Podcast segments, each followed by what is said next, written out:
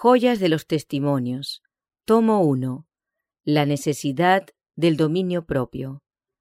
La extraición de Pedro es del más alto valor para todos los que buscan la inmortalidad. Se dirige así a los que tienen la misma fe preciosa. Simón Pedro, siervo y apóstol de Jesucristo, a los que habéis alcanzado fe igualmente preciosa con nosotros en la justicia de nuestro Dios y Salvador Jesucristo. Gracia y paz os sea multiplicada en el conocimiento de Dios y de nuestro Señor Jesús.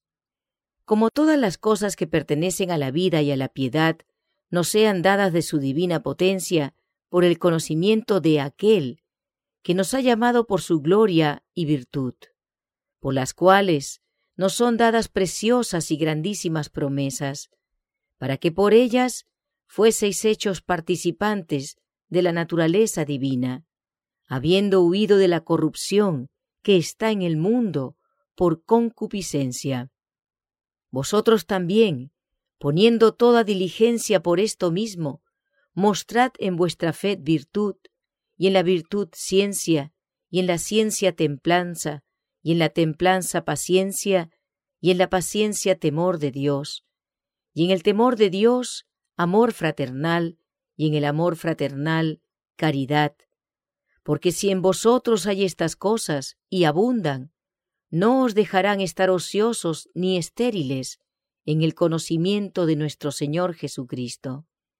Mas el que no tiene estas cosas es ciego y tiene la vista muy corta, habiendo olvidado la purificación de sus antiguos pecados. Por lo cual, hermanos, procurad tanto más de hacer firme vuestra vocación y elección, porque haciendo estas cosas no caeréis jamás, porque de esta manera os será abundantemente administrada la entrada en el reino eterno de nuestro Señor y Salvador Jesucristo. Estamos en un mundo en el cual abundan la luz y el conocimiento, y sin embargo, muchos de los que profesan pertenecer a la misma preciosa fe son voluntariamente ignorantes. Los rodea la luz, y sin embargo, no se la apropian. Los padres no ven la necesidad de informarse, de obtener conocimiento y de ponerlo en práctica en su vida matrimonial. Si siguiesen la exhortación del apóstol, y viviesen de acuerdo con el plan de la adición, no serían infructuosos en el conocimiento de nuestro Señor Jesucristo. Pero muchos no comprenden la obra de la santificación. Piensan que la han alcanzado cuando han aprendido solamente las primeras lecciones de la adición. La santificación es una obra progresiva. No se alcanza en una hora o en un día, ni se conserva luego sin esfuerzo especial de nuestra parte. Muchos padres no obtienen el conocimiento que debieran tener en la vida matrimonial. No se cuidan de manera que Satanás no les saque ventaja ni domine su mente y su vida.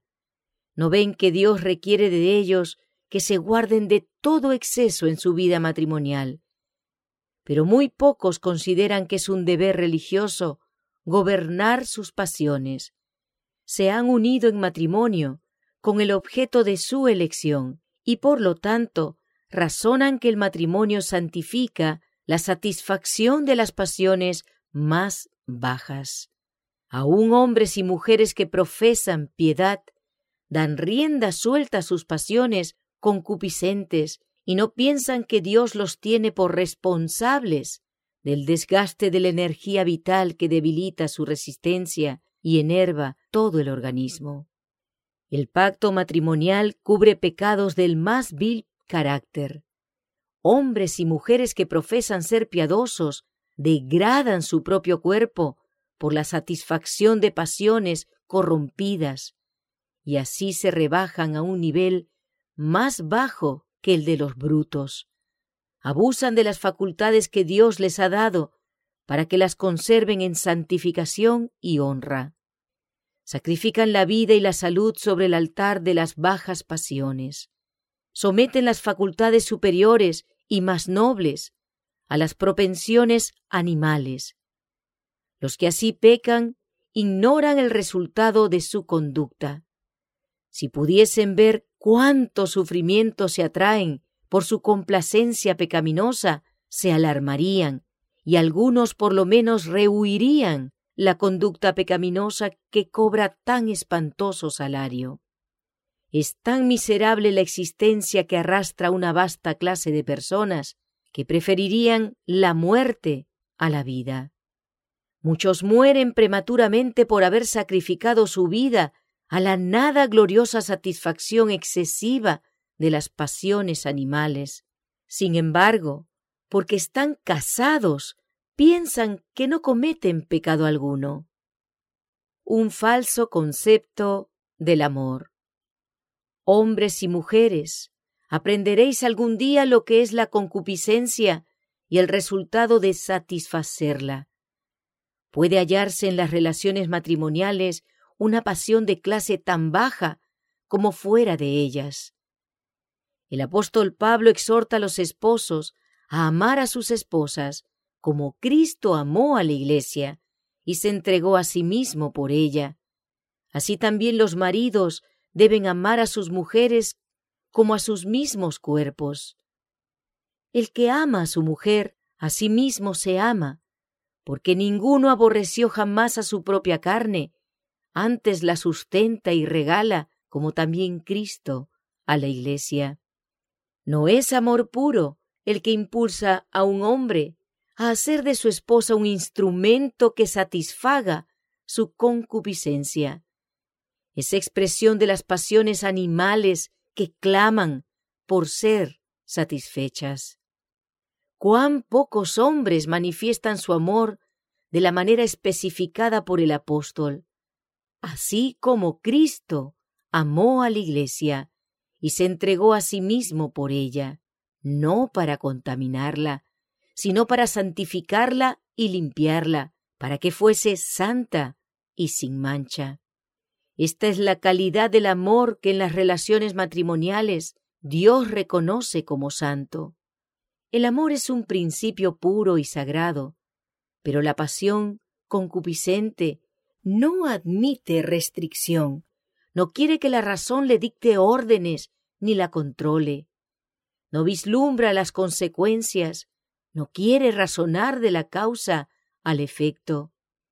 Muchas mujeres están sufriendo de gran debilidad y constantes enfermedades debido a que se han despreciado las leyes de su ser y se han pisoteado las leyes de la naturaleza. Hombres y mujeres despilfarran la fuerza nerviosa del cerebro y la ponen en acción antinatural para satisfacer las pasiones bajas.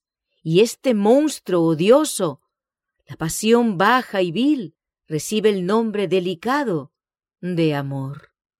Muchos cristianos profesos que desfilaron delante de mí carecían de restricción moral, eran más animales que hijo de Dios. De hecho, su naturaleza parecía ser casi completamente animal. Muchos hombres de este tipo degradan a la esposa a quien prometieron sostener y apreciar. Hacen de ella un instrumento para satisfacer las propensiones bajas y concupiscentes. Y muchísimas mujeres se someten a ser esclavas de la pasión concupiscente. No poseen sus cuerpos en santificación y honra. La esposa ya no conserva aquella dignidad y respeto propio que poseía antes del casamiento, esta santa institución debiera haber conservado y aumentado su respeto femenino y su santa dignidad, pero su casta, digna y divina femineidad ha sido consumida sobre el altar de la pasión baja. Ha sido sacrificada para satisfacer a su esposo. Ella no tarda en perder el respeto hacia el esposo que no considera las leyes a las cuales obedecen los brutos. La vida matrimonial se convierte en un yugo amargo, porque muere el amor y con frecuencia es reemplazado por la desconfianza, los celos y el odio. Frutos de los excesos. Ningún hombre puede amar de veras a su esposa cuando ella se somete pacientemente a ser su esclava para satisfacer sus pasiones depravadas. En su sumisión pasiva, ella pierde el valor que una vez él le atribuyó. La ve envilecida y rebajada, y pronto sospecha que se sometería con igual humildad a ser degradada por otro que no sea él mismo. Duda de su constancia y pureza, se cansa de ella y busca nuevos objetos que despierten e intensifiquen sus pasiones infernales. No tiene consideración con la ley de Dios. Estos hombres son peores que los brutos, son demonios con forma humana, no conocen los principios elevadores y ennoblecedores del amor verdadero y santificado. La esposa también llega a sentir celos del esposo, y sospecha que si tuviese oportunidad dirigiría sus atenciones a otra persona con tanta facilidad como a ella. Ella ve que no se rige por la conciencia ni el temor de Dios. Todas estas barreras santificadas son derribadas por las pasiones concupiscentes. Todas las cualidades del esposo que le asemejarían a Dios son sujetas a la concupiscencia brutal y vil. El mundo está lleno de hombres y mujeres de esta clase, y muchas casas aseadas, de buen gusto y aún costosas, albergan un infierno en su interior. Imaginaos, si os es posible, lo que debe ser la posteridad de tales padres. ¿No se hundirán los hijos a un nivel aún más bajo? Los padres graban en sus hijos la imagen de su carácter. Por lo tanto, los hijos nacidos de tales padres heredan de ellos cualidades bajas y viles. Satanás fomenta todo lo que tiende a la corrupción. La cuestión que se ha de decidir es esta. ¿Debe la esposa sentirse obligada a ceder implícitamente a las exigencias del esposo cuando ve que sólo las pasiones bajas lo dominan y cuando su propio juicio y razón la convencen de que al hacerlo perjudica su propio cuerpo, que Dios le ha ordenado poseer en santificación y honra y conservar como sacrificio vivo para Dios? ¿No es un amor puro y santo lo que induce a la esposa a satisfacer las propensiones animales de su esposo a costa de su salud y de su vida? Si ella posee verdadero amor y sabiduría, procurará distraer su mente de la satisfacción de las pasiones concupiscentes hacia temas elevados y espirituales, espaciándose en asuntos espirituales interesantes. Tal vez sea necesario instarlo con humildad y afecto, aun a riesgo de desagradarle y hacerle comprender que no puede ella degradar su cuerpo, cediendo a los excesos sexuales. Ella debe con ternura y bondad recordarle que Dios tiene los primeros y más altos derechos sobre todo su ser y que no puede despreciar esos derechos, porque tendrá que dar cuenta de ellos en el gran día de Dios.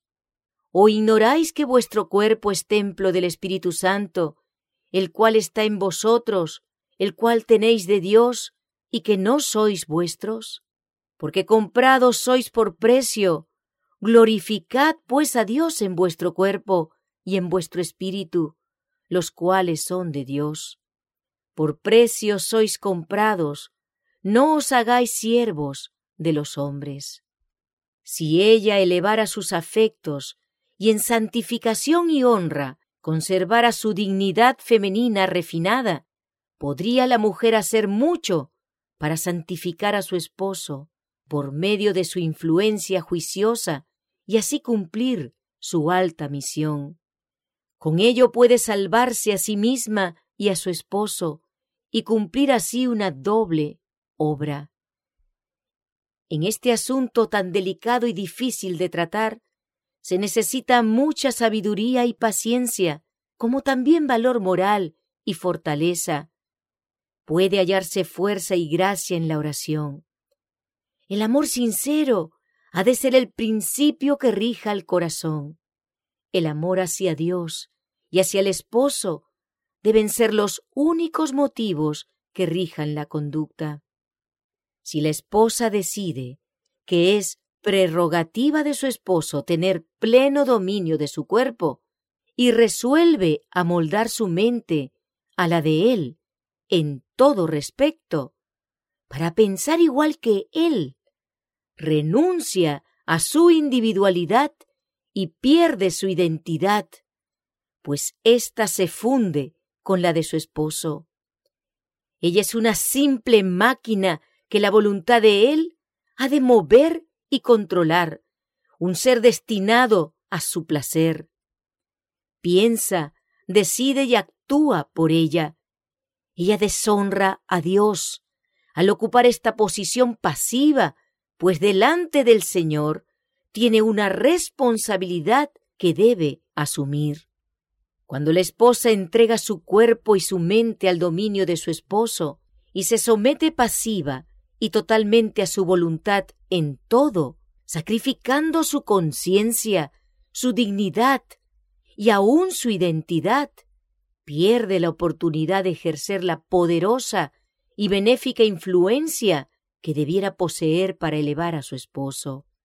Podría suavizar su carácter severo y podría ejercer su influencia santificadora de tal modo que lo refinase y purificase, induciéndole a luchar fervorosamente para gobernar sus pasiones, a ser más espiritual, a fin de que puedan participar juntos de la naturaleza divina, habiendo escapado de la corrupción que impera en el mundo por la concupiscencia.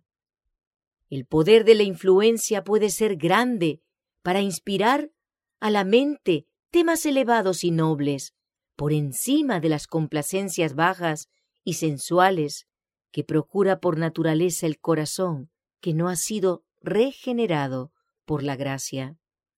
Si la esposa considera que a fin de agradar a su esposo debe rebajar sus normas, cuando la pasión animal es la base principal del amor de él y controla sus acciones, desagrada a Dios, porque deja de ejercer una influencia santificadora sobre su esposo. Si le parece que debe someterse a sus pasiones animales, sin una palabra de protesta, no comprende su deber con él ni con Dios. Los excesos sexuales destruirán ciertamente el amor por los ejercicios devocionales, privarán al cerebro de la sustancia necesaria para nutrir el organismo y agotarán efectivamente la vitalidad. Ninguna mujer debe ayudar a su esposo en esta obra de destrucción propia. No lo hará si ha sido iluminada al respecto y le ama de verdad. Abnegación y temperancia. Cuanto más se satisfacen las pasiones animales, tanto más fuertes se vuelven y más violentos serán los deseos de complacerlas. Comprendan su deber los hombres y mujeres que temen a Dios. Muchos cristianos profesos sufren de parálisis de los nervios y del cerebro debido a su intemperancia en este sentido. Hieden de podredumbre los huesos y tuétanos de muchos que son considerados como hombres buenos, que oran y lloran, que ocupan puestos elevados, pero cuyos cuerpos contaminados no cruzarán los portales de la ciudad celestial. Ojalá que pudiese hacer comprender a todos su obligación hacia Dios, en cuanto a conservar en la mejor condición el organismo mental y físico, para prestar servicio perfecto a su Hacedor. Evite la esposa cristiana, tanto por sus palabras como por sus actos, excitar las pasiones animales de su esposo. Muchos no tienen fuerza que malgastar en este sentido. Desde su juventud han estado debilitando el cerebro y minando su constitución por la satisfacción de las pasiones animales. La abnegación y la temperancia debieran ser la consigna en su vida matrimonial.